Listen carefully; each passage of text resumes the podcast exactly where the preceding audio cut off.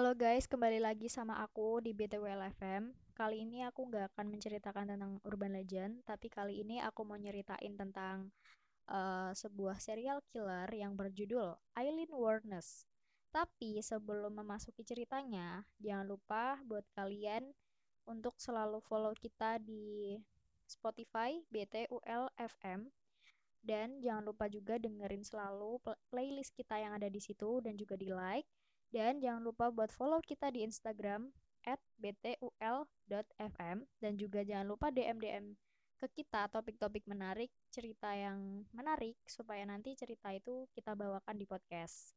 Tapi selanjutnya untuk memasuki ceritanya jangan lupa kita dengerin dulu intronya. Halo guys, kembali lagi di BTUL FM. Kali ini kembali lagi di segmen Urban Legend nih. Kali ini aku mau ngebawain Urban Legend yang berjudul Rumah Gurita. Ya, betul. Jadi Urban Legend ini tuh Urban Legend yang berasal dari Indonesia. Sebelumnya aku menjelasin dulu seperti biasa apa sih Urban Legend itu biar dari kalian kalau ada yang belum tahu nih kalian bisa nyambung sama pembahasan kita kali ini. Jadi urban legend itu adalah sebuah mitos atau legenda kontemporer yang sering kali dipercaya secara luas sebagai sebuah kebenaran. Nah, ke, e, biasanya e, urban legend ini tuh e, berkaitan dengan misteri, horor, ketakutan, humor, atau bahkan kisah moral. Oke, kali ini kita langsung aja masuk ke ceritanya. Jadi, rumah gurita ini tuh ada dua versi. Dan sebelumnya aku mau nyeritain dulu satu-satu. Jadi dari versi pertamanya ini tuh rumah gurita itu berada di kota Bandung, Jawa Barat. Nah, rumah ini tuh sudah ada bertahun-tahun menjadi urban legend yang sampai sekarang misterinya tuh belum pernah terpecahkan. Nah, rumah ini tuh dipercaya merupakan tempat dilakukannya ritual-ritual sesat. Nah, rumah gurita merupakan nama yang diberikan pada bangunan ini. Karena di bagian atas rumah tersebut ada sebuah patung gurita raksasa yang berwarna hitam dengan mata berwarna merah. Sosok gurita inilah yang membuat rumah ini tampak mengerikan dan menimbulkan misteri. Namun, misteri rumah itu tidak hanya itu aja nih katanya. Jadi menurut beberapa orang yang pernah ingin memasuki rumah tersebut, tidak bisa menemukan jalan masuk ke sana. E, rumah itu tuh seperti tertutup oleh rumah-rumah yang berada di sekelilingnya. Jadi e, banyak dari mereka yang mengaku sulit untuk menemukan rumah itu. Jadi buat nemuin rumahnya aja tuh udah dikasih apa ya kayak istilahnya tuh dikasih kesulitan gitu jadi kayak misteri banget mistis gitu nah seseorang yang pernah masuk ke sana menceritakan bahwa jika ingin masuk ke dalam rumah gurita ini, kamu harus menemukan sebuah rumah di depannya yang tertulis dilarang parkir di depan rumah nomor 4 dan nomor 6. Hal ini sangat aneh karena rumah itu tuh tampak seperti rumah pada umumnya. Nomor rumah tersebut juga terlihat aneh. Pemiliknya memasang tiga buah nomor yang berbeda-beda pada rumah itu dan mengurutkannya menjadi menjadi 666 dari atas ke bawah. Nah, kenapa eh, apa namanya? Kenapa disebut aneh? Karena angka 66 ini kan angka yang tertera di sana tuh kayak banyak orang yang mengkaitkan itu dengan Lucifer atau malaikat penghuni neraka. Kan enam apa angka itu tuh kayak angka ganjil gitu loh guys. Ya nggak sih? Ya kan? Nah seakan menambah misteri yang ada di rumah itu tampak dari luar kaca jendelanya sejumlah gambar wajah-wajah yang tertempel di sana. Dan tampak sudah sangat tua. Bukan itu aja nih. Jadi bukan itu aja. Kartu domino kartu remi yang besar juga terpampang di situ di lantai duanya terlihat gambar Yesus beserta 12 orang lainnya. Nah, 12 orang lainnya itu entah itu tuh rasul atau bukan, itu tidak itu nggak diketahui pasti ya. Disclaimer nih. Nah, yang lain mengatakan ketika ingin masuk ke dalam rumah tersebut, Konon, di depan pintunya ada sebuah patung ular raksasa yang seakan menjaga pintu masuk rumah tersebut. Nah, misteriusnya rumah ini uh, membuat rumah ini tuh kayak diterpa macam-macam rumor yang gak baik. Ada yang bilang rumah tersebut merupakan gereja setan yang umatnya suka menjaring anak-anak muda dengan daya, daya magis yang mereka miliki. Uh, mengantar mereka menjadi penyembah setan dengan segala ritual yang menyesatkan dan bisa dibilang mengerikan. Karena salah satu ritualnya itu tuh ada yang mengatakan harus uh, apa umatnya ini tuh harus memakan sebuah seorang janin hasil aborsi dan ritual ini dinamakan perjamuan kudus. Kalian bisa bayangin gak sih, kalian tuh harus uh, memakan coba makan hasil janin aborsi kayak men di mana sih kalian bisa nemu janin aborsi ini? Dan dimakan dong kayak kayak gimana ya? Gila sih. Coba deh kalian bayangin. Nah, sebuah cerita mengatakan seseorang yang berhasil masuk ke dalam rumah gurita tersebut, dia itu dia itu jadi jadi gini, jadi gini. Jadi ada cerita, seseorang tuh berhasil masuk ke rumah tersebut dengan berkedok mengadakan penelitian dan mempelajari seluk-beluk arsitek rumah tersebut. Nah, disambut oleh penjaga rumahnya. Nah, setelah melihat-lihat ke dalamnya, dia pun pamit pulang nih. Namun kejadian aneh menimpanya keesokan hari. Jadi eh, hal-hal e, aneh itu terjadi malah enggak waktu dia ada di rumah tersebut, tapi keesokan harinya setelah dia berkunjung di rumah tersebut. Nah, katanya ketika dia baru saja bangun dari tidur, tubuhnya tuh ter terasa sakit. Dan setelah diperiksa ternyata ada banyak bekas cakaran di punggungnya. Entah dari mana uh, cakaran itu dia temukan. Entah dari mana deh pokoknya entah dari mana dia bisa ada bekas cakaran tuh dia nggak tahu tuh. Jadi kayak tiba-tiba gitu loh. Nah itu versi pertamanya sekarang kita memasuki cerita urban legend rumah gurita versi 2 nya nah versi 2 nya itu gimana sih kak jadi, walau begitu, beberapa tulisan juga memuat cerita dari pemilik rumah tersebut.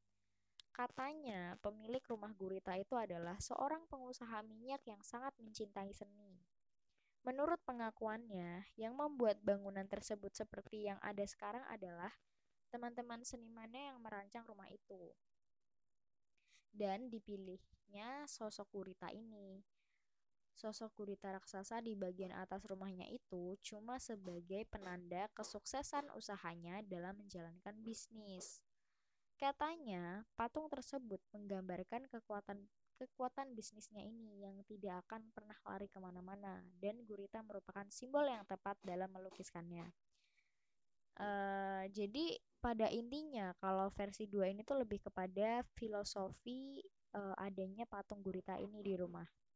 Karena kan uh, kayak unik aja gitu kan sebuah rumah terus ada gambar eh gambar terus ada kayak bentuk guritanya tuh kayak unik aja gitu. Kenapa harus gurita? Kenapa enggak sapi? Kenapa enggak kucing gitu? Iya nggak sih? Jadi kayak filosofinya tuh ya ternyata nyambung juga nyambung sama bisnis pemilik rumah ini. Jadi sebenarnya kalau versi dua ini tuh enggak lebih apa enggak lebih uh, lebih enggak menunjukkan kisah mistis atau suramnya seramnya. Tapi le, le, eh tapi lebih kepada filosofi rumah itu. Jadi sebenarnya enggak ada mistis. Mungkin tujuannya tujuannya tuh enggak apa ya tujuannya tuh bukan karena hal mistis gitu cuma karena emang bentuknya aja yang serem. Jadi kayak orang tuh mengait-kaitkannya gitu dengan arsitek yang kayak gitu dan juga mungkin suasananya juga mendukung serem gimana gitu.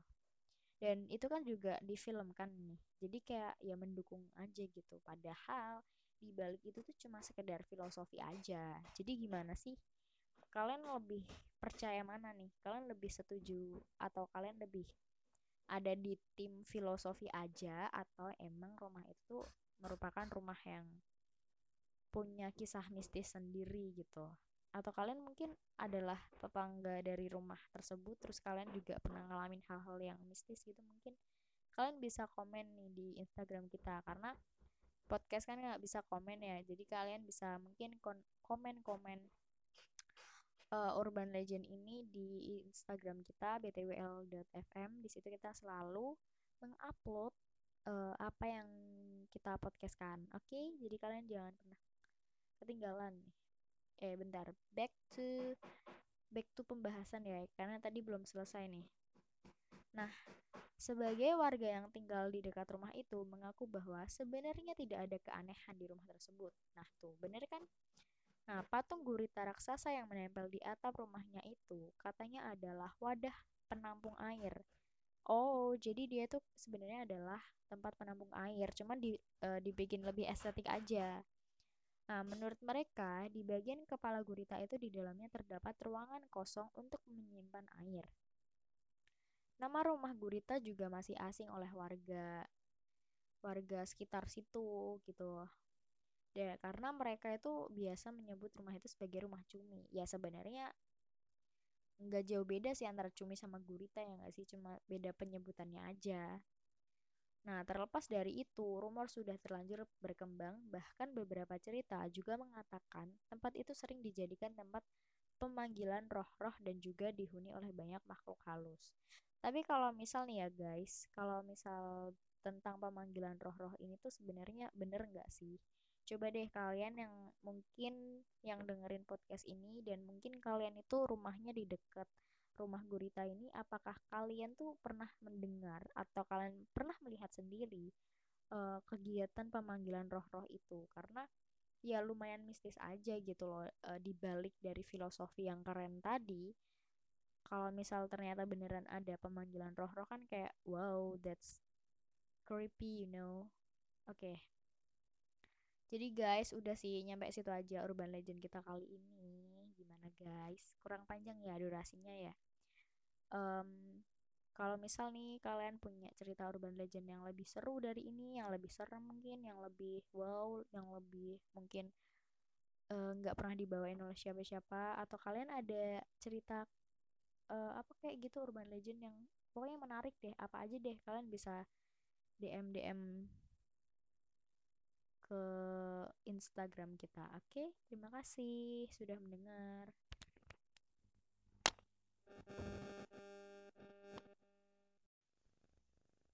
Jadi gimana guys? Setelah kalian mendengar cerita complicated kasus dari Island Warners ini gimana? Gimana menurut kalian dan gimana pandangan kalian dan bagaimana bagaimana menurut kalian gitu? Kalian bisa uh, komen ini tapi kalian komennya bisa di Instagram. Di karena kita akan selalu ngepost uh, apa aja yang kita post di Spotify itu ada di Instagram. Ada apa namanya ada spoilernya di Instagram. Dan di situ kalian bisa misal kalian mau komen kalian mau menanggapi kalian bisa komen di situ.